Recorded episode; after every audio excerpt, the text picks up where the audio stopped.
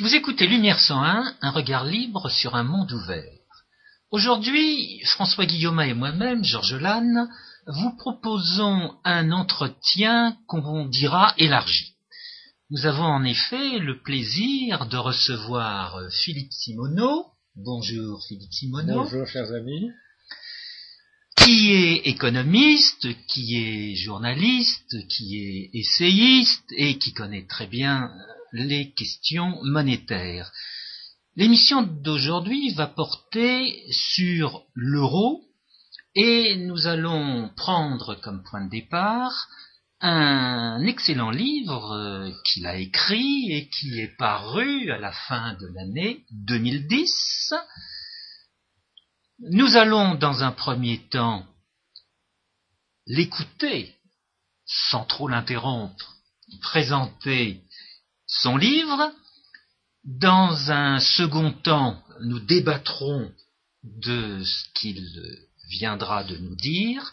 Et dans un troisième temps, nous envisagerons peut-être l'avenir, mais de façon très pédagogique, par exemple. par exemple. En d'autres termes, cette émission veut essayer d'amener à la fois à réfléchir et à comprendre cette grande expérience de l'euro, expérience sans précédent historique, je, ne cesse de, aussi. je ne cesse de le répéter. C'était la question que posait euh, Pascal Salah en 1980. Et cette expérience a maintenant euh, près de 12 ans. Eh bien, euh, il faut essayer d'en parler de façon euh, pédagogique.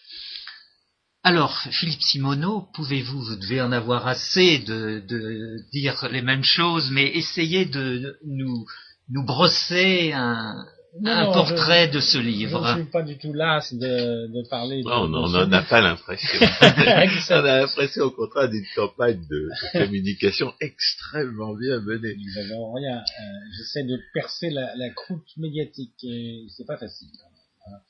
Bon, la répétition est la mère de l'apprentissage. alors, le, livre s'appelle Le jour où la France sortira de l'euro. Et donc, c'est un, c'est un, de la politique fiction, de l'économie fiction, j'essaie d'imaginer euh, ce, qui, va se passer jusqu'à l'élection présidentielle de 2012.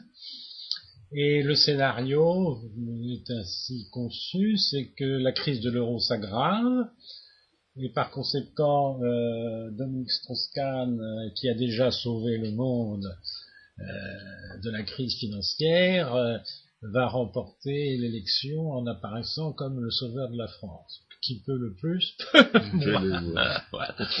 Et donc il est élu largement président et, et il décide de faire sortir la France de l'euro. Alors vers quoi on va en décider? Mais d'abord, évidemment, il y a deux, deux, deux extravagances euh, dans ce scénario. La, la première, c'est l'élection de Strauss-Kahn, qui n'est pas, qui n'est pas évidente, et la deuxième, c'est que il décide de sortir de l'euro. Alors, euh, je dois dire que euh, le scénario, de moins en moins, se confirme. Alors, nous sommes aujourd'hui au lendemain d'une petite phrase absolument admirable de Madame euh, Strauss-Kahn, alias euh, Anne Sinclair. J'aime bien commencer par le petit bout de la lorgnette, si je peux dire en termes galants. Et donc, euh, Anne Sinclair a dit que elle, n'est pas, elle est opposée à ce que Dominique Strauss-Kahn soit candidat à sa réélection au Fonds monétaire international. Mmh. Et euh, c'est à peu près ce que j'avais pressenti, c'est-à-dire que pour moi, le principal agent euh, qui en faveur de la candidature de Strauss-Kahn à la présidence de la République, c'est Madame Sinclair elle-même, car elle est, elle en peut plus de Washington. elle en a absolument assez, et elle préférait être, bon, c'est pas très folichon d'être la première dame de France, mais elle préférait être la première, première dame de France que d'être la Mrs. FMI, qui est vraiment un rôle euh, qu'elle ne supporte pas, et elle s'ennuie à mourir, et donc, donc ce qu'elle a dit, évidemment, et, et, ne s'intéresse pas à la politique américaine. Non, non, pas du tout. Mais ce qu'elle a dit, évidemment, le maximum que Strauss-Kahn, évidemment, c'est totalement en concertation avec son mari, c'est-à-dire que c'est calibré, parce que Strauss-Kahn ne peut pas dire qu'il est candidat sans se mettre sans sortir du FMI. Donc l'astuce, elle était anticipée déjà depuis plusieurs semaines. Hein. Mm-hmm. L'astuce, c'est de dire qu'il ne sera pas candidat au FMI. Mais en plus, cette phrase est vraie. Elle est vraie. C'est ce qui me donne, ce qui donne son, son, sa capacité de raison. Elle est vraie parce qu'elle en a marre. Donc elle, elle est opposée à, à, la, à la recandidature de, de son mari. Bon. Mais la deuxième chose qui est plus qui va plus dans mon sens, c'est que euh, je fais apparaître dans ce livre un DSK qui n'est pas le DSK euh, que l'on voit à la télévision et, que l'on voit dans les médias, etc. C'est un DSK euh, que je que je alors je me suis farci en termes vulgaires la lecture de la thèse de Dominique Strauss-Kahn mm-hmm. sur l'économie familiale et l'accumulation patrimoniale que j'avais dans un coin de la bibliothèque depuis des années mhm. et que j'ai retrouvé, perdu, retrouvé, et que par un miracle extraordinaire, j'ai mis la main dessus cet été et j'ai découvert, je l'avais jamais lu, oh. non, c'est très ennuyeux, c'est plein d'équations, que euh, Strauss-Kahn était un disciple de Gary Becker. Mhm. Ah, ça, c'est un point important. Euh, les, nos éditeurs savent pas qui est... Gary Becker est un des chefs de file de l'école de Chicago. Disons, c'est un néoclassique qui a, appliqué la raison économique à des domaines qui apparemment ne sont pas économiques, comme le mariage, la production d'enfants. Et donc euh, Strauss-Kahn, euh, savez, à l'époque, les jeunes, euh, les jeunes mous, euh, Attali, Strauss-Kahn, etc., euh, allaient, chercher, allaient chercher des idées outre-Atlantique, dans le temps du capitalisme. Hein. Donc ils revenaient, Attali a fait ça, et Strauss-Kahn a fait ça, donc, mais Strauss-Kahn est revenu avec Becker. Et Becker, c'est pas un socialiste, c'est vraiment le contraire. Hein. Il y a un blog de Becker, d'ailleurs, et Posner. Qui sont assez raisonnables. Oui, oui, oui. Bon, ce n'est pas non plus des Autrichiens. Hein. Mais enfin, disons que c'est pas du tout, euh, ce sont des, des gens qui, qui, croient au marché. Et donc, ce qui me fait dire que, que le, le, le Strauss-Kahn profond est quelqu'un qui est, est, un économiste euh, sérieux. Au moins de niveau international. c'est pas un économiste à la française. Voilà, voilà. C'est quelqu'un qui connaît un peu quand même la littérature savante, etc. Et ce n'est pas un keynésien. Voilà. Ça, c'est important. Alors, évidemment, il a un discours, euh, disons, il a un discours, on, peut l'entendre, il a un discours, il dit, faut produire des richesses. On ne peut pas répartir des richesses si on ne les produit pas. Ce que, ce que, bon, ce un sens, très Chicago. Voilà. voilà. voilà. Donc, donc, euh, donc il peut se donner des airs comme ça. Il y a, il y a un problème de positionnement. Dans la politique politicienne, on, doit toujours se positionner. Voilà. Mais disons, il n'a pas un discours très différent de Sarkozy. On peut changer de positionnement aussi. Et, et, et à mon avis, s'il est vraiment candidat, il va être obligé de gauchir son discours. Ouais. Parce que euh, il ne peut pas rester. Donc ça, ça, ça S'il veut l'investiture, il va falloir ça va être une qu'il paraisse aussi dingue que... Oui, mais c'est pour ça que mon scénario, mon scénario ne le fait, ne fait pas participer au primaire. Il, le fait, il, fait une présentation hors primaire dans une situation de crise. Bon, peut-être qu'il va être obligé de passer par les primaires, et là, il n'a pas envie, non Il n'a pas envie. Mais Madame Sinclair a envie. Ah. bon, mais enfin, voilà. Alors, voilà, on en a assez dit sur, sur ce Maintenant, euh, sur la sortie de l'euro, alors je vais pas, euh, je crois que tout le monde sait ici quels sont les vices congénitaux de l'euro, euh, une monnaie totalement factice. On va en reparler euh, dans, dans, un instant. Qui ne peut tenir le coup que s'il y a euh, un État derrière qui ne correspond à rien dans ce qui existe aujourd'hui dans la communauté européenne. Encore tout ceci est une catastrophe parce que l'État ne peut rien faire avec la monnaie. Mais enfin, une monnaie papier est obligée de s'appuyer sur un État. Et donc euh, tout ça va se terminer euh, formal. Et euh, la sortie, alors je ne suis pas du tout, il y a un certain nombre d'économistes qui, qui voient aussi la crise de l'euro, mais ils veulent en sortir euh, par un retour au franc.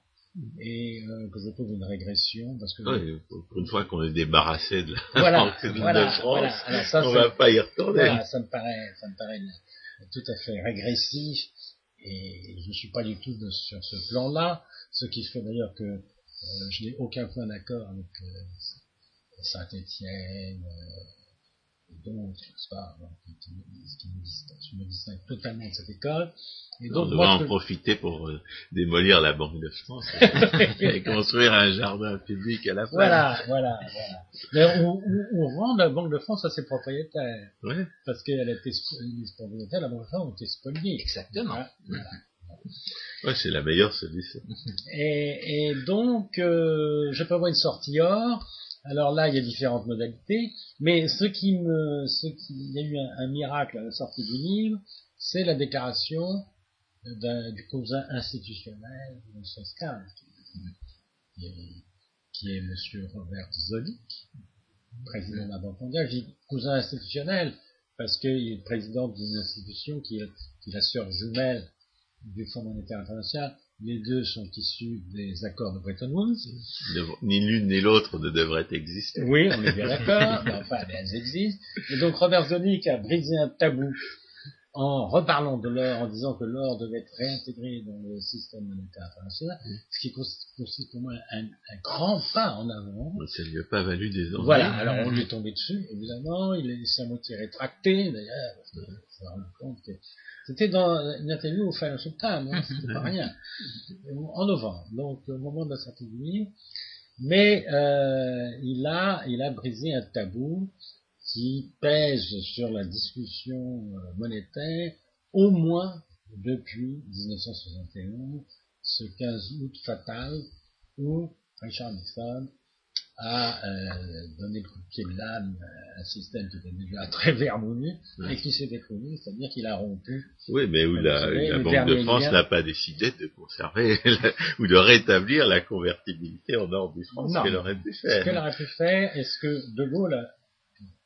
De Gaulle était parti.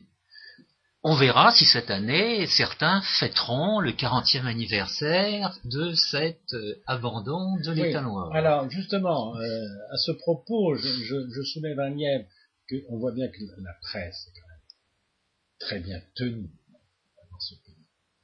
Euh, et même, il y a des périmètres où je ne pénétrerai pas. Paris Match, compagnie que je ne pas donner le nom, où je le pénètre. Euh, mais, mais aussi les, certaines radios. Bon, il y a quand même ce fait que Nicolas Sarkozy, ministre des Finances dans le gouvernement Raffarin, a euh, initié une vente d'or, une vente d'une partie de l'or de la Banque de France, euh, à raison de 100 tonnes par an. C'est extraordinaire de relire le communiqué qui a été issu à ce moment-là entre M. Sarkozy, ministre, M. Noyer. Ça rappelle un peu l'emprunt Giscard. Gouverneur de la Banque de France. Pour ce qui est du sens de l'opportunité. Oui, oui, Bon, à l'époque, l'or était à 400 dollars l'once. Donc, il en, a vendu, il en a vendu comme ça. Mais, mais, je veux dire, il considérait, ce qui est là, c'est quand même, c'est là qu'on n'est pas assez vigilant. Parce que dans ce communiqué, on considérait l'or de la Banque de France comme appartenant à l'État. Mm-hmm. Donc comme si la Banque de France était une annexe de l'État. Ce qui est juridiquement faux. Et, ce qui est, en plus politiquement faux, puisque la Banque de France venait d'acquérir son indépendance.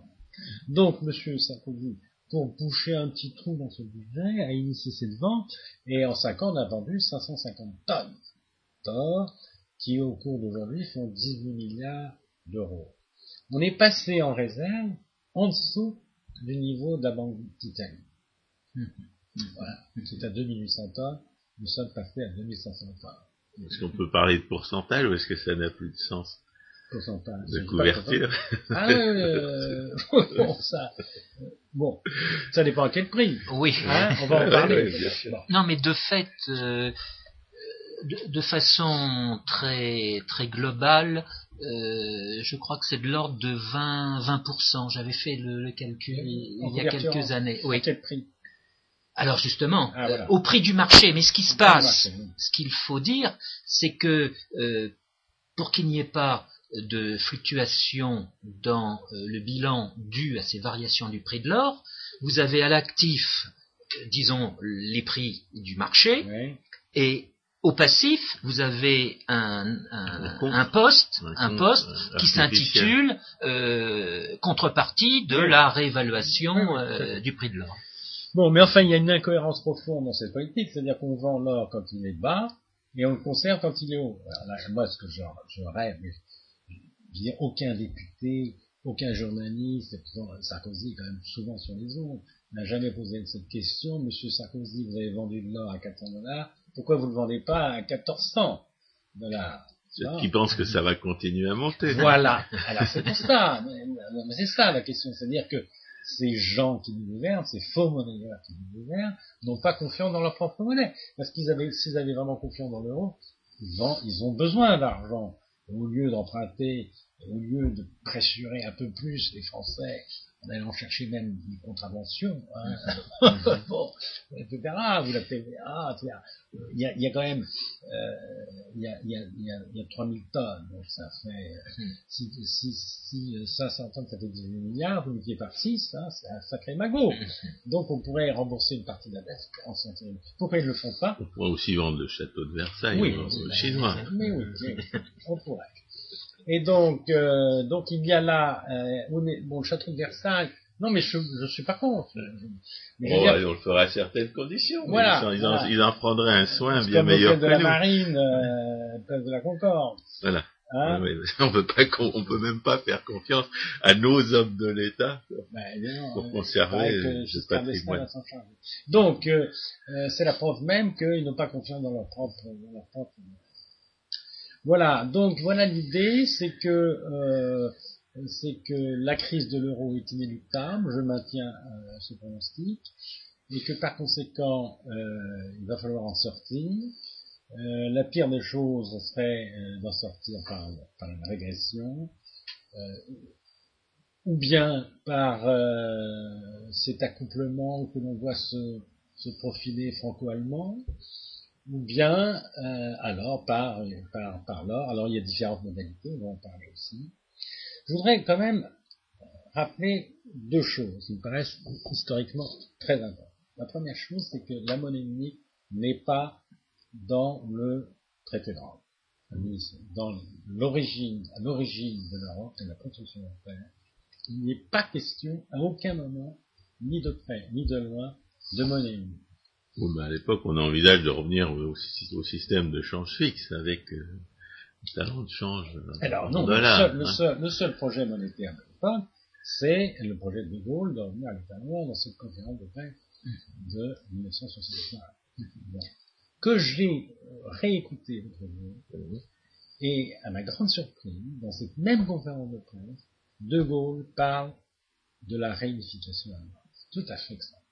C'est-à-dire que pour lui, l'avenir de l'Europe est, est, lié à la question allemande et de sa réunification. Il dit ça en 65. Ça fait quatre ans que le mur de Berlin a été construit. Voilà, voilà. C'est une, une, vision extraordinaire. Il faut, faut pas oublier que cette génération d'officiers avait appris l'allemand parce que c'était la langue de l'ennemi. Oui, oui, oui, Mais, mais il n'a pas le réflexe qu'a eu Mitterrand, euh, Maurassien et Bindilien, de dire que la grande Allemagne est un danger. Non. Pour lui, l'Europe ne peut pas se faire sans la réunification. C'est très important. Mais tout ça n'a rien à voir avec la monnaie. Strictement. voilà. Alors que, alors que Mitterrand, vieux Maurassien, qui ne voulait pas de cette ramification, c'est ce que je raconte l'a vendu euh, contre, la, destruction du marx. C'est ça qui voilà, L'euro pour lui c'était un moyen d'humilier les Allemands en les privant de leur Mais je voudrais ajouter euh, à ce point euh, quelque chose au point historique que vient de soulever Philippe Simoneau. Je rappelle que vous écoutez Lumière 101. Il a parlé euh, du marché commun, de, euh, du traité de Rome qui institue la communauté économique européenne de 1957. Il ne faut pas oublier que quand De Gaulle revient, comme on dit, aux affaires, il va demander à Rueff de voir comment on peut faire un plan, euh, un plan entre guillemets de stabilisation monétaire afin que la France respecte les engagements euh, qui avait été convenu à la conférence de Bretton Woods, au terme de quoi il fallait que les pays signataires aient leur monnaie convertible en or avant la fin de la décennie 50. Et de fait, c'est ce qui va se passer. Le Deutschmark va redevenir convertible en or en 1960. Mais convertible pour qui Excusez-moi.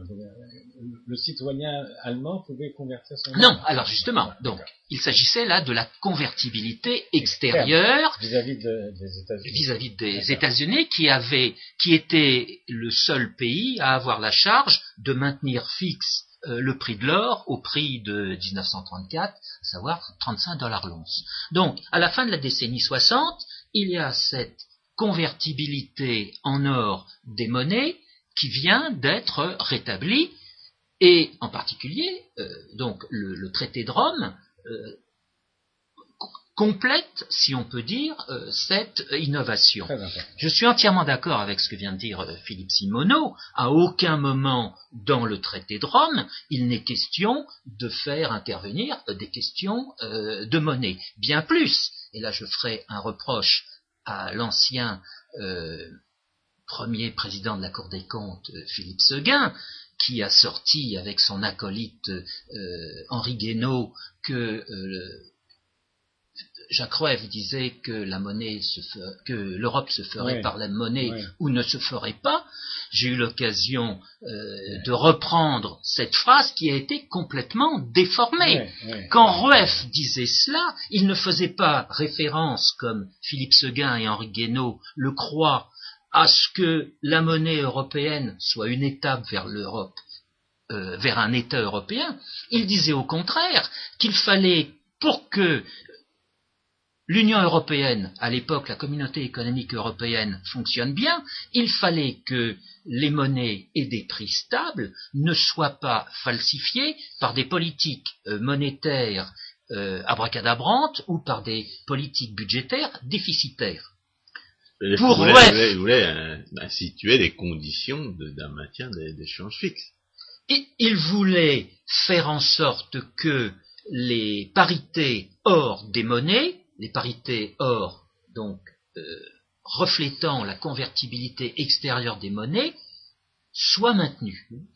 Alors bien sûr, c'est le handicap des taux de change fixe. Nous il y a des banques centrales, on peut vraiment, vraiment penser que ça ne va pas durer. C'est ça le problème. Mais on, y vient dans un instant. Non, mais je, faisais euh, ce point parce que euh, vraiment cette expression de la monnaie se fera, euh, l'Europe se fera par la monnaie ou ne se fera pas est complètement dénaturée. Le problème, c'est la politique agricole commune. Nous y sommes, bien sûr. Voilà, parce que la politique agricole commune nécessite une unité, on ne va pas rentrer dans les détails, mhm. une unité de compte, qui a été en quelque sorte l'embryon. Cette politique agricole commune que nous vomissons, qui est une erreur absolument. Monstrueuse.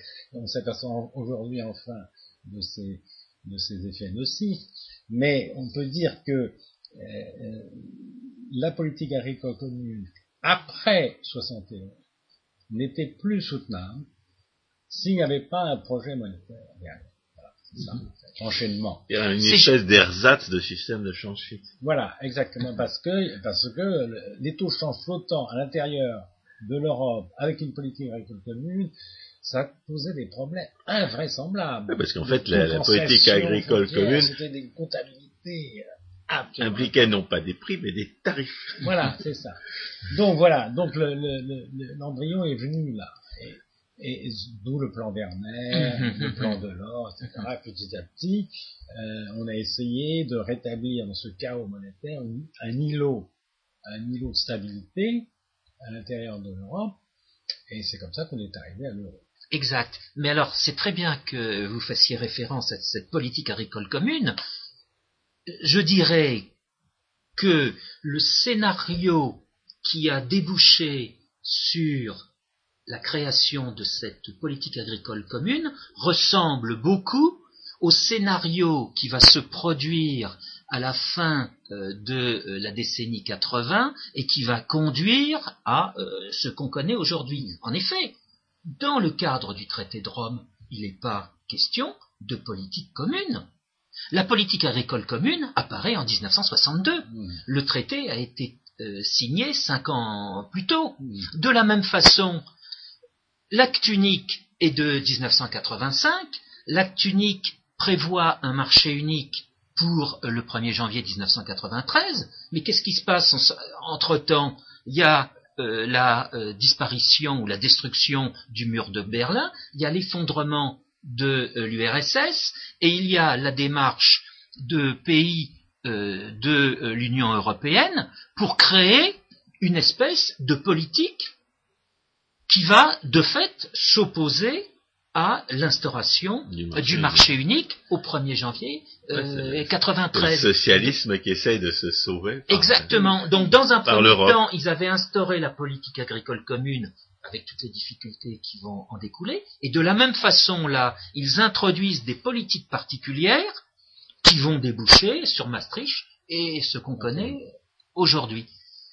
Donc, euh, il faut voir qu'il y a toujours cette euh, comment dire, interférence des gouvernements avec un cadre de règles qui euh, les mettait de côté. Bon, en plus, moi, je, pense qu'il y a eu, euh, dans cette construction de l'euro, comment dire, j'ai employé un mot un petit peu, un petit peu manichéen, une conjuration des banques centrales.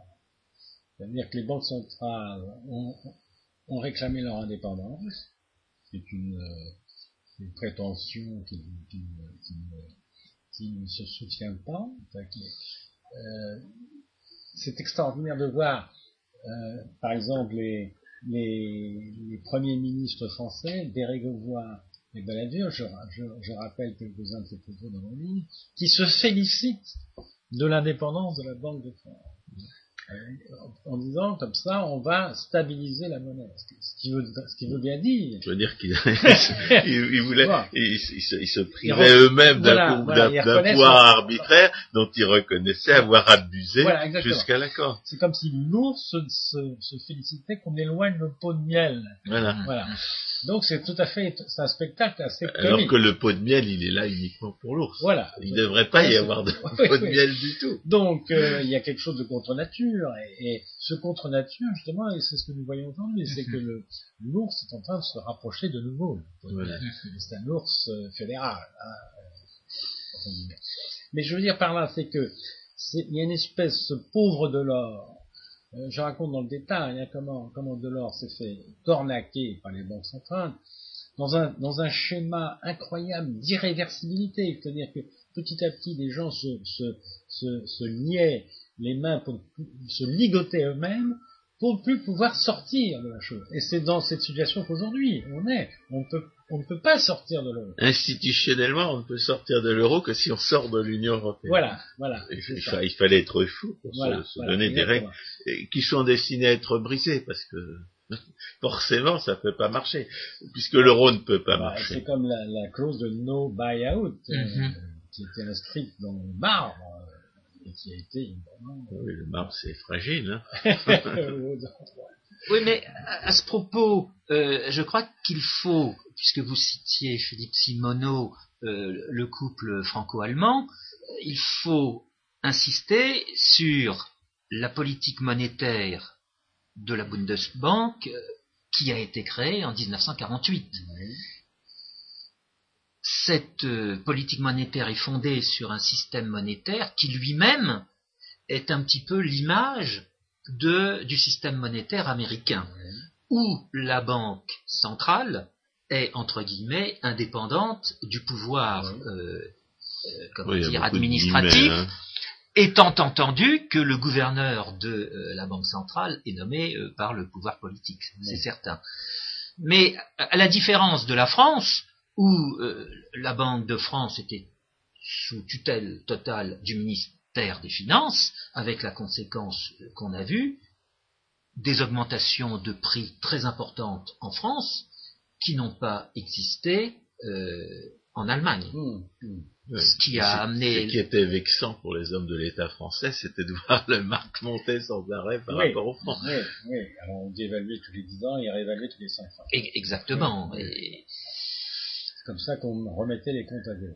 Mais là, je trouve qu'il y a aussi une espèce, de naïveté et d'arrogance euh, française dans le rapport franco-allemand, je voudrais dire un mot. C'est-à-dire que euh, jusqu'à jusqu'à jusqu'à la crise grecque, disons, euh, il, y a, il y avait dans les cercles dirigeants français une espèce de mépris euh, pour cette Allemagne euh, incapable euh, d'imaginer quoi que ce soit. Enfin, sur l'inculture, il y avait des mots assez provincialisme. Euh, sur l'inculture, par exemple, de Mme Merkel. J'ai entendu des mots. Qu'est-ce que vous voulez faire avec cette, cette bonne femme L'aristocratie financière française, l'inspection la, des finances, l'énarchie, Bon, alors, cest dire que... On ça était... peut-être mieux que ce que c'était que les ravales du socialisme. Voilà, donc, voilà, donc il y avait cette idée que c'était, c'était à la France de proposer, et à l'Allemagne de suivre. On était beaucoup plus intelligent que les Allemands. Voilà. Et, et, on a raté le coche, parce que finalement, on n'a rien proposé. Et on se retrouve aujourd'hui, c'est que c'est l'Allemagne qui impose euh, ça. Et ça, il y a un renversement assez, assez, assez impressionnant dans le, temps, le fameux tandem franco-allemand, la locomotive est maintenant allemande. Oui, mais de la même façon, euh, on peut dire que euh, le gouvernement allemand a voulu verrouiller euh, le traité de Maastricht par ce pacte de stabilité et de croissance. Et de fait, les règles qu'il contenait n'ont pas été respectées n'ont pas. C'est pour ça. Donc voilà, la, voilà la situation dans laquelle nous sommes. Alors euh, maintenant, euh, comment en sortir? On va peut-être en parler. Oui, mais alors justement, essayons, essayons d'être vraiment un peu plus pédagogique sur euh, le sur l'euro. Donc l'euro, c'est de fait une fusion de systèmes monétaires nationaux avec création à leur sommet d'une super euh, banque centrale qu'on appelle la Banque centrale européenne. si vous permettez, on découvre que l'indépendance est toute relative. oui, alors je n'emploierai pas le terme fusion parce que si vous regardez vos billets de banque, euh, chaque, euh, chaque pays a gardé son, sa propre émission. Et les, les euros. Les pièces aussi. Oui, les pièces. Moi, j'attends de voir passer des, des euros estoniens. L'euro, par exemple, l'euro que la, plupart des, billets d'euros qui circulent en France sont fabriqués en France. Et on les reconnaît. C'est-à-dire que vous, regardez dans, un billet, n'importe quel billet, vous avez une série de chiffres précédés d'une lettre, et la lettre correspondant à la fabrication française est la lettre U. Et la lettre Z, par exemple, correspond à la Belgique, la lettre X à l'Allemagne. Donc, l'argument qu'on cesse à dire, oh, on peut pas sortir de l'euro parce que c'est très compliqué, on serait obligé d'estampiller, de, faire de nouveaux billets, pas du tout. Il suffirait supposons que la France sort de l'euro, il suffit de dire, le seul, le seul billet qui a cours légal en France, c'est le billet U. Ouais, ouais bah, il y a beaucoup de gens qui perdraient, ils seraient obligés, on serait obligé de non, mais très vite, Non, mais très vite, ça, mm-hmm. non. non. mais c'est très important ce que vous venez de dire. Parce, Alors, que, parce que finalement, euh, on croit toujours que les choses sont irréversibles, mais, mais tout de même, il y a quelque part quelqu'un dans, ce, dans cette folie de l'euro qui a anticipé que peut-être un jour, on aurait besoin d'identifier les billets fabriqués dans tel ou tel pays. Et donc, donc c'est pas une fusion. C'est une juxtaposition oui, mais de, de, Ce qu'on souhaite, c'est pas un retour non, non, monnaie bien d'accord. mais c'est une juxtaposition de fausses monnaies. oui, mais à ceci près que les monnaies en alliage de métal sont produites par chacun des États, alors que les billets sont produits par la Banque centrale. C'est elle qui en a le monopole. Je suis, je suis euh, confus de vous contredire sur ce point. Ah. Les billets ne sont pas fabriqués à Francfort, ils sont fabriqués en France. Ah non, je veux bien, mais ils sont émis ah, par la Banque centrale. Ah, ils sont, bah, L'impulsion vient de la banque centrale. Exactement. Oui, oui, à la différence la politique des monnaies. Est définie à, oui, à la différence de la monnaie divisionnaire, qui reste euh, émise par un démembrement de l'État dans chacun des pays.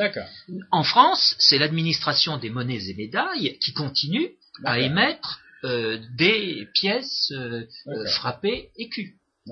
Alors que les billets, eux, sont émis par la Banque centrale. Ils sont émis, c'est pas ce que je dirais, ils, sont, ils restent émis par la Banque de France sous les ordres de la, de la Banque centrale Entendu. Non, non, mais je, suis d'accord, je suis d'accord.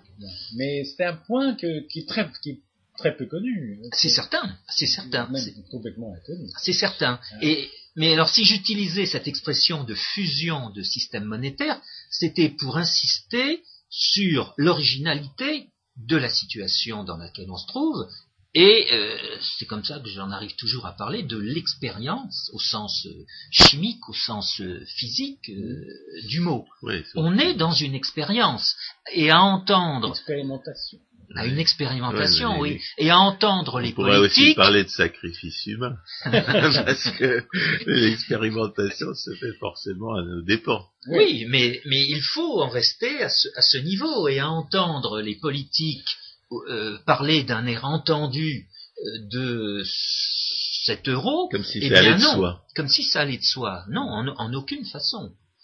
Et c'est pour ça que ce qu'on dit à l'instant ne doit pas être dédaigné par les auditeurs, qu'il n'ait pas la même attitude que les politiques ou que certains euh, médiatiques à l'égard de ce qu'on dit.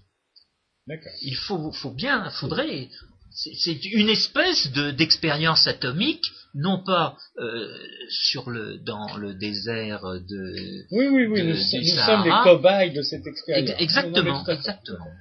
Alors pourquoi cette expérience est viciée à la base? Alors euh, je vais rappeler des choses que peut-être les auditeurs connaissent bien. C'est que euh, une zone monétaire unique avec une monnaie unique suppose pour qu'elle fonctionne une libre circulation totale des capitaux et des travailleurs et une flexibilité de, tous les prix. Sinon, il se crée euh, à l'intérieur des zones de, chômage en fonction de tel ou tel Alors, euh, l'exemple que j'aime citer, c'est l'exemple de l'Allemagne elle-même.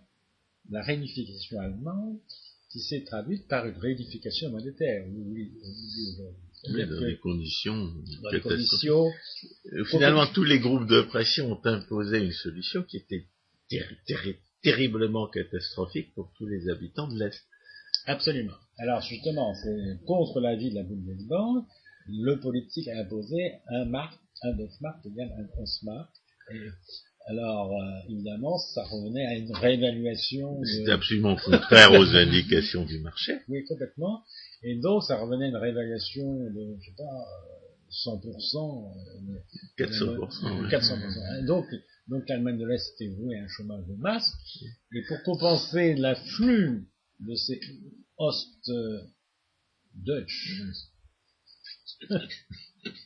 à l'Ouest, il a fallu déverser des tombereaux de, milliards de marques. Donc on voit bien qu'il y avait, l'opération a fini par réussir, euh, on n'en a, pas fait le bilan. On ne peut pas dire qu'elle est réussie, on peut dire que ses effets ont fini par s'estomper. voilà. Non, mais quand même, ils nous ont empêché que les 17 millions d'Allemands d'Est... Non, ou qu'ils aillent tous à l'Ouest. Oui, voilà. Mais c'est les meilleurs qui sont allés à l'Ouest. Et puis, il n'est resté que ceux qui Bon, en, tout, cas, bon, mais on voit bien, on voit bien le, la nécessité pour une zone monétaire unique avec une monnaie artificielle et euh, s'il n'y a pas de libre circulation, d'avoir un pouvoir fédéral et un budget fédéral capable de. C'est ce que nous n'avons heureusement pas en Europe, mais c'est en train de construire à la David. C'est tout, tout ce qui se passe. c'est la fuite en avance. Voilà, c'est-à-dire qu'on est en train de nous vendre par la main gauche, si j'ose dire, cette Europe fédérale. Pour éviter la crise. Voilà, dont, avec ce discours qu'on a entendu cent fois, c'est que l'Europe n'avance jamais que par la crise. donc à chaque fois, on justifie... surtout le socialisme qui avance par la donc on justifie à chaque fois les, pas en avant et les pas en arrière. Et donc on est en train de, construire euh, à la va-vite une Europe fédérale dans le dos des peuples. Enfin, et, à mon avis, il y aura un retour de bâton. En violation des règles existantes. Oui, complètement. En, et en violation des traités. et, sans demander leur avis aux gens. En aucune manière. Donc on, assiste là Et on assiste là au même divorce qu'on a vu au moment du référendum sur la Constitution européenne entre les élites et le peuple. Les élites, sauf que, sauf que lors du référendum, on, le lui on, lui avait demandé son avis au peuple. Oui, oui. Et ensuite, on n'en a tenu aucun. Il, y a quand même eu, il y a quand même, je parle les élites médiatiques en même temps, hein, une espèce de conjuration. Oh, mais elles font partie. avec un, pouvoir de propagande formidable et ça finit par un non, la victoire du. Donc, on se prépare des lendemains populaires, euh, voilà. Donc, parce que là, on, retrouve la même conjuration aujourd'hui. Il est impossible d'accéder aux médias euh, pour dire que l'euro est foutu. Mais il faudrait un moyen d'expression euh, par le vote pour protester contre le coup d'État qui en France incarne la, la, la, protestation contre ce coup d'État, on voit, on voit pas vraiment émerger une personnalité. Il y a, il y a effectivement l'hypothèse de, Dominique Strauss-Kahn, mais à condition qu'il ne soit pas, soit pas finalement phagocyté par, par les, oui, mais bon, la, par la, classe dirigeante. Et il en fait bien partie de la classe. Oui, oui, on est, je, je, je, suis bien d'accord avec vous. Non, mais la, la révolte populaire, elle peut s'exercer autrement. Si elle peut pas s'exercer par le vote, elle s'exercera autrement. Mais avant de, de continuer. Regardons ce qui s'est passé en Afrique du Nord et en Égypte. oui, alors justement, avant, avant de. On n'est pas très loin. avant de, de, de, continuer dans cette direction, je voudrais quand même insister sur ce qu'a rappelé Philippe Simoneau euh, concernant la réunification allemande. Bien. Cette réunification allemande, euh, a donc été décidée dans la décennie 90, c'est là où les, décisions difficiles ont été prises, et elles ont en fait pesé sur euh, l'économie allemande. Excusez-moi, elle n'a pas été décidée, elle a été imposée par le peuple. Oui, mais, ah. oui, non, mais par exemple, on n'avait pas le choix. C'est certain, c'est certain, mais cette parité ah, euh, de, euh, de l'Ouest. Oui, euh, ça c'est une décision politique. Et donc, ce, taux de change euh, intra-Nouvelle-Allemagne de, de 1 était en fait complètement biaisé, bien qu'il ait été biaisé, il a été utilisé pour définir les taux de change fixes entre les pays qui allaient entrer dans l'euro à compter euh, du 1er janvier 1999. Philippe Simoneau a rappelé euh, les critères euh, d'une zone monétaire. Il y en a un seul qu'il n'a pas évoqué, c'est pour ça que je, fais la parenthèse, et qui va de pair avec ceux qu'il a évoqués, c'est l'équilibre des balances de paiement. À partir du moment où il y a cette liberté de cette mobilité du travail, cette liberté des mouvements de capitaux, d'emblée, cette flexibilité des prix, d'emblée, il y a équilibre de la balance des paiements. Dans notre cas de figure, c'est une conséquence. C'est une conséquence. Oui, oui, non, mais je ne faisais que enfoncer le clou. Mais de fait, euh, cette conséquence n'a pas été prise en considération euh, dans cette décennie 90. Elle va de pair avec une mauvaise, un mauvais calcul des taux de change fixe des monnaies qui allaient rentrer euh, dans l'euro. Vous voulez dire que les taux de rentrée n'ont pas été les bons bah, Bien sûr. Alors, quelles évolutions peut-on envisager? Alors, si on écarte tout de suite les évolutions régressives vers le franc, vers un condominium franco-allemand, euh, il y a deux, il y a deux, scénarios. Il y a les, Allemands qui s'en vont avec l'euro, ou bien c'est les pays du Sud qui s'en vont avec l'euro. Oui, mais enfin, si les Allemands s'en vont, euh, la France voudra suivre. Oui, oui. Ce serait trop vexant. de ne pas être dans la, dans la cour des grandes. Bon, euh, bon la, solution que, en tout cas, je préconise dans ce livre, euh, le où la France sortira de l'euro, c'est pas pour sortir par le bas, c'est pour sortir par le haut. Donc, par l'or, mais là encore, il y a une alternative, soit le rétablissement du vieil état noir euh, avec des banques, des banques centrales, des parités fixes, etc. Euh, oui, l'expérience du fait que ça n'a pas marché. Voilà. Parce que chaque fois qu'il y a une crise financière, on accuse l'État. Voilà. Exactement. Au lieu d'accuser les, les, politiques des banques, voilà. des monopoles. Bon, enfin, ça n'a pas fonctionné. Je rappelle quand même qu'au XIXe siècle, la variation du taux de change entre le franc, le dollar et la sterling a été inférieure à 1%. Hein, oui, mais aujourd'hui, il est plus ou moins 20%. Il y a, eu des, des, États qui sont passés de l'étalon argent non, mais d'accord, bon. Ça s'est bon, très je- mal passé pour certains. Ne- N'entendons pas cette, cette discussion historique. Alors, le, la deuxième, deuxième état mort est plus, plus, plus moderne. Euh, la première étape est très simple, c'est de euh, d'abolir le cours légal de l'euro. Alors, je rappelle à ce propos Et les taxes sur les transactions sur l'or. Bien sûr, parce que l'État protège sa monnaie, ou la Banque Centrale Européenne protège sa monnaie de deux façons. Un, le cours légal, et deux, une taxation sur l'or. C'est comme s'il y avait une taxe Tobin sur la monnaie. en. C'est-à-dire que, c'est- imaginons qu'à chaque fois que vous, vous utilisez l'euro, vous deviez payer une taxe de 8%, vous seriez dans la même situation que l'or. Donc il faut rétablir l'inégalité à la fois juridique et économique entre l'euro et d'autres monnaies.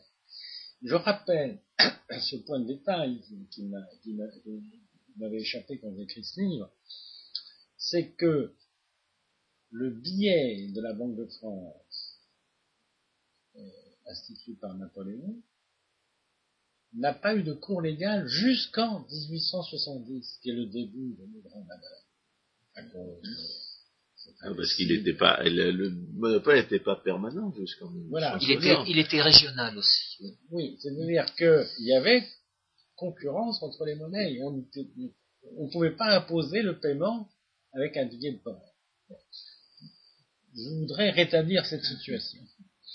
Alors après, euh, c'est nous une sorte de boîte de Pandore, où euh, la, la libre concurrence s'exerce entre les monnaies, et le raisonnement que je tiens, c'est que puisque la concurrence est bonne pour les biens et les services, elle doit être aussi bonne pour la monnaie. Il n'y a pas de raison que la monnaie, d'ailleurs, étant une marchandise euh, un peu particulière, mais une marchandise s'échange contre des marchandises, comme l'aurait dit ce grand Srafar. Pierrot Srafar. C'est bien d'avoir des lettres de ce côté-là.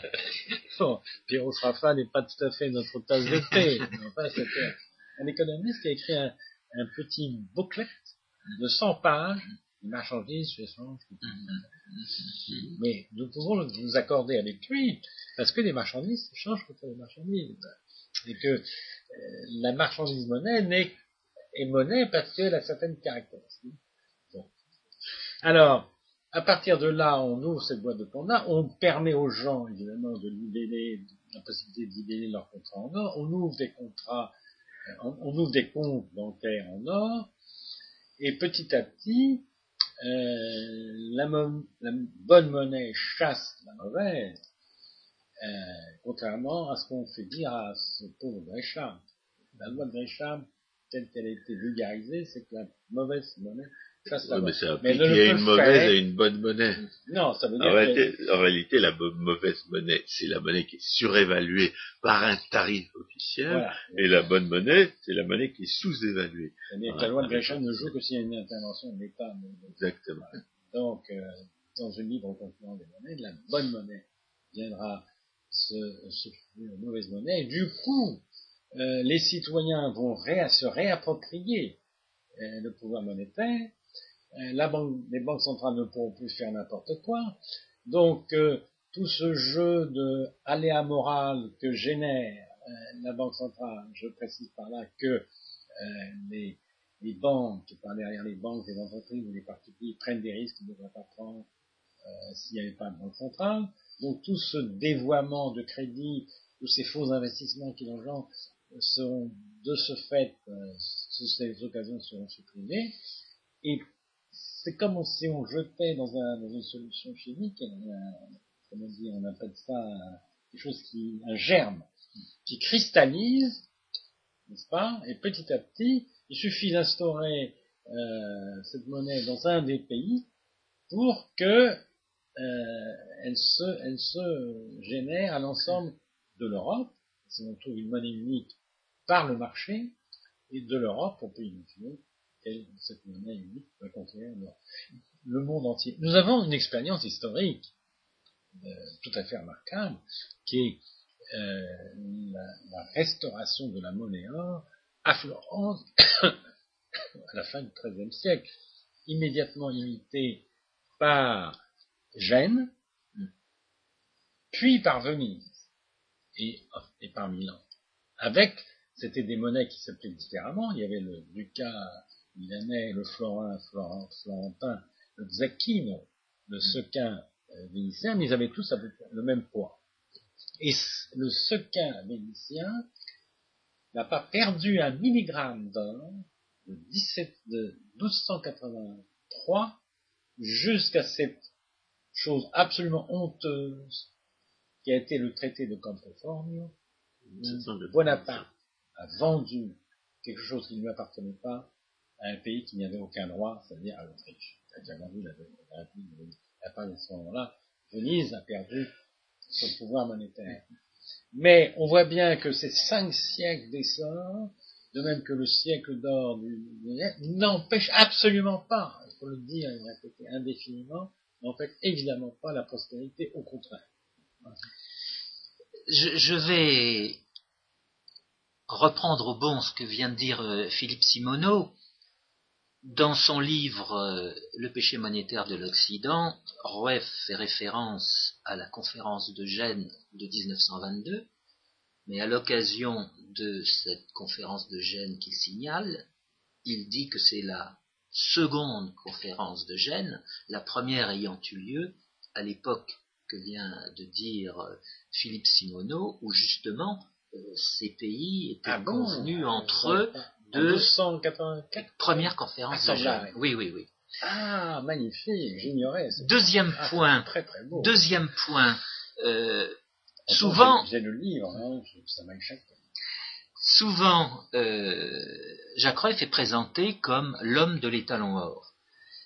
Et c'est une façon de l'attaquer et de, comme disait Raymond Aron euh, en critique, on n'est plus du temps de la lampe à huile et de la marine à voile. De fait, Rueff insistait sur le point qu'il ne fallait pas que la monnaie soit pieds et poings liés à l'arbitraire de l'État. Il fallait qu'il y ait une référence qui soit indépendante, qui ne puisse pas être manipulée par la puissance publique. C'est la vraie indépendance. Voilà. C'est la, c'est la vraie convertibilité de la monnaie. Et il a soutenu ce point devant, euh, quand il a été invité dans la décennie 70 par euh, la Chambre euh, ou le Congrès américain devant la Commission des échanges internationaux. Autrement dit, euh, on parle de l'or, mais on pourrait très bien parler d'une autre référence.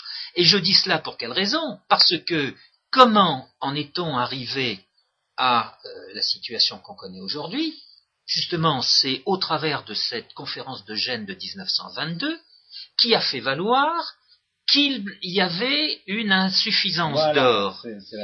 Et sous prétexte, et sous ce faux prétexte, prétendu, sous ce, ce, faux prétexte, eh bien, ils en sont arrivés à dire, on va euh, organiser les échanges internationaux avec des monnaies qui sont euh, convertibles en or, mais l'or ne devra plus être le moyen de paiement international. Incroyable. Alors c'est pour ça, il faut se méfier euh, des mauvaises théories monétaires. Et... Non, mais ce qui est, ce qui est affligeant, c'est que, le niveau intellectuel de ces gens euh, qui, qui raisonnaient en quantité physique. Dire qu'il n'y a pas assez d'or pour nourrir le système, c'est une idiotie. Absolument. mais c'est la manière dont on perçoit les choses dans un système où il y a des, monopoles d'émission qui ont émis à l'excès. Ils se retrouvent tous à sevrer de réserves et ils disent l'or manque. Mmh. Et on a parlé à plusieurs reprises, mais c'est une conséquence du monopole. Dans un système concurrentiel où il n'y a pas de banque centrale, l'or ne peut pas manquer. Et alors, on risque, si on revient à un état noir, euh, disons, à l'ancienne, peut-être qu'on l'a connu euh, justement lors de, de cette conférence de Gênes, on, aura les mêmes problèmes. Non, mais on trouvera plus, des gens pour dire que l'or fait défaut, avait- que cette relique barbare est une entrave au développement des échanges. Non, mais il y même avait en plus euh, l'idée qu'il fallait re- retrouver les parités d'avant-guerre. Ah, exactement. C'est une folie aussi, à laquelle Churchill a cédé. Exactement. Le grand péché de Churchill. Et à laquelle n'a pas cédé Poincaré, justement. Ouais, c'est une, il faut regarder de près de Churchill. Alors c'est pour ça, fait et, c'est le point. C'était peut-être l'idée qu'il fallait tenir ses engagements aussi. il, il, a, il s'est fait, il s'est fait blouser le, sur le marché, sur le marché. La, la parité s'est rapprochée de la parité d'avant. Mhm. Oui, mais et, et c'est pour ça, il faut, euh, sans, sans trop s'apesantir, il faut quand même faire valoir les progrès de la théorie de la monnaie depuis cette époque. En, en un siècle, la théorie de la monnaie a permis de mieux comprendre les phénomènes monétaires. Euh, la théorie de la zone monétaire qui est censée euh, inspirer la création de l'euro a été élaborée par euh, Mitterrand. Robert Mundell, C'est Euh, C'est Mitterrand. Mitterrand, certes, mais ce sont les, les Oui, conseillers ils qui étaient autour de lui. monétaire, Oui. ils pensaient que l'intendance figurait et, et on voit le résultat. Je pense qu'il a fait confiance, comme il, était complètement nul en, en économie, il a fait confiance à des conseillers qui voyaient d'un bon œil la zone euh, monétaire euh, et il voyait un renforcement de ce couple franco-allemand au, travers de cette zone monétaire. Mais bon, euh, puisqu'on est dans la perspective, Non, le- je le- pense que, excusez-moi, je pense que, que, que Mitterrand avait besoin d'une idéologie de substitution. Parce que vous voyez bien que le socialisme ne marchait pas, donc il lui fallait autre chose, il fallait l'européisme. C'est ça. Ah, exact. Enfin, en plus, il n'a jamais cru au socialisme, c'est un faux socialisme. Et il a trouvé dans l'Europe une substitution, une idéologie de substitution. Ça. Et la monnaie serait le vecteur, oui, Ouais, qui permettrait. ouais, ouais. Le dernier livre de Mitterrand, c'est de l'Allemagne, de la France. Il essaie de, il essaie de, de sauver son héritage. Ouais, lui, il savait pas l'allemand, tandis que De Gaulle le savait. Oui, mais alors, le, le point euh, que, que je voulais souligner consiste à dire que l'euro, si on a en, en perspective l'avenir de l'euro, euh, l'euro doit être analysé à partir euh, de la théorie de la monnaie digne de ce nom, et non pas au travers de d'ersatz euh, plus ou moins euh, mal, mal précisés, et les propos des économistes ne doivent pas être déformés. J'avais signalé tout à l'heure euh, la phrase de Rueff, euh, l'Europe se fera par la monnaie ou ne Oui. se fera pas. Oui, oui, bien C'est un exemple typique oui, oui, bah, de, comme- de- de déformation. Oui, oui. C'est comme le, le critère de Pareto. On lui fait dire le contraire de ce qu'il veut dire. Exact. Mais alors c'est pour ça quand on parle euh, de euh, l'or, de cet éventuel euh, retour à l'or, il ne s'agit pas d'être euh, court-circuité par un certain nombre de commentateurs qui vont, comment dire, euh, schématiser euh, de façon tout à fait Oh, mais ils n'y impropre. rien. Oui, mais c'est pour raison. vous Non, mais le voyez, travail, euh, le travail est immense. Ça, c'est- Et- Marine il Le Pen repro- parlant de retour Oui, mais c'est pour ça. Il s'agit de, de mettre la question sur un plan théorique et non pas sur un plan politique. Euh, les politiques ne peuvent pas jouer avec la monnaie. S'ils tentent de jouer, Non, ça, leur d'accord. retomberont- ça leur tombera dessus. Il y a une question que, que- que je pense que les gens se posent et à laquelle nous devons répondre, c'est euh, quid des dettes? Alors, j'allais justement Ah, dire, bah non, mais j'allais justement dire, non, mais il faut dire un mot de cette question. La question monétaire n'a strictement rien à voir avec la question des finances publiques.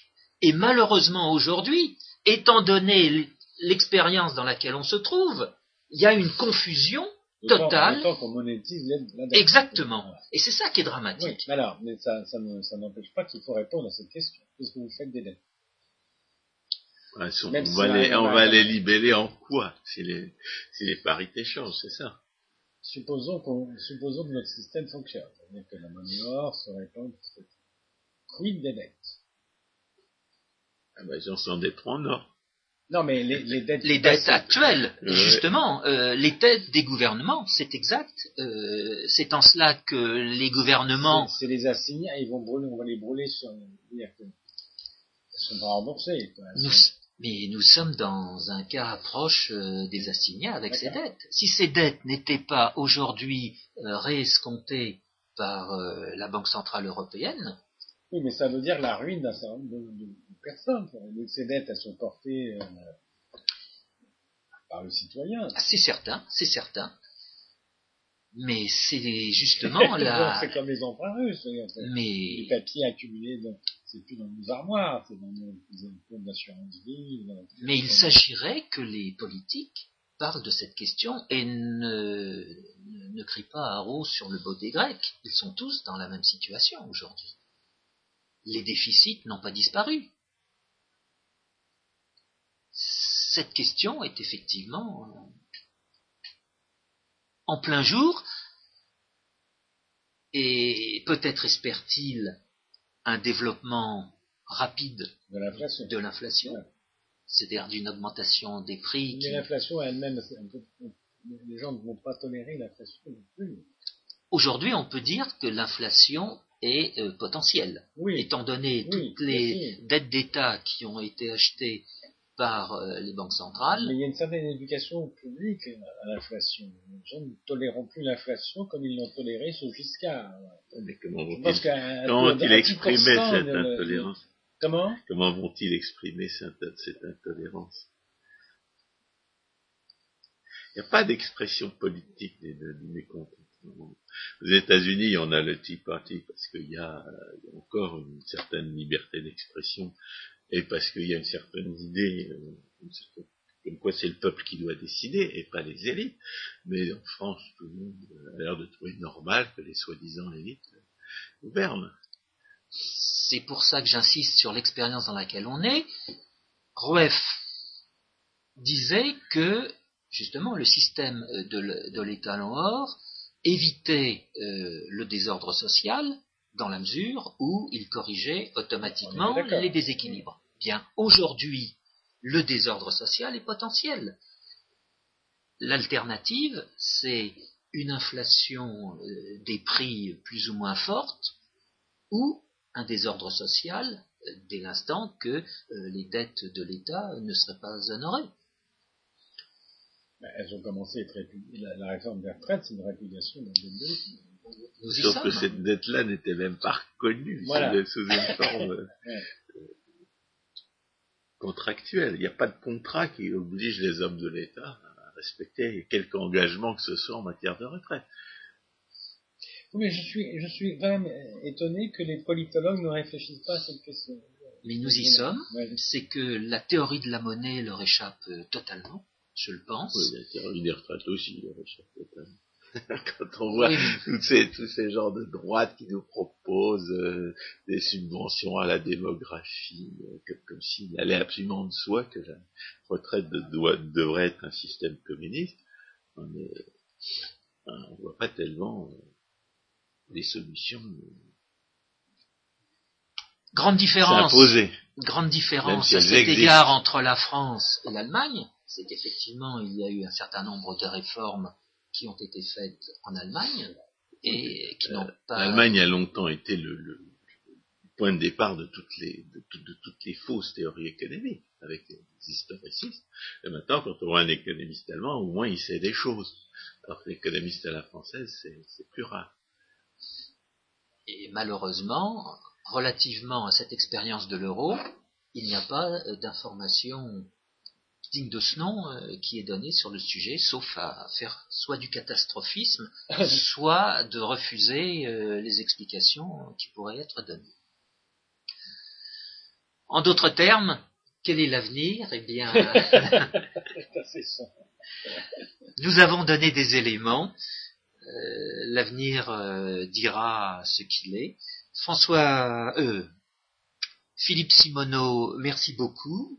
J'espère que les auditeurs euh, auront plaisir à lire euh, votre livre dont je rappelle le titre, le jour où la France sortit de l'euro, Tira. sortira. Voilà.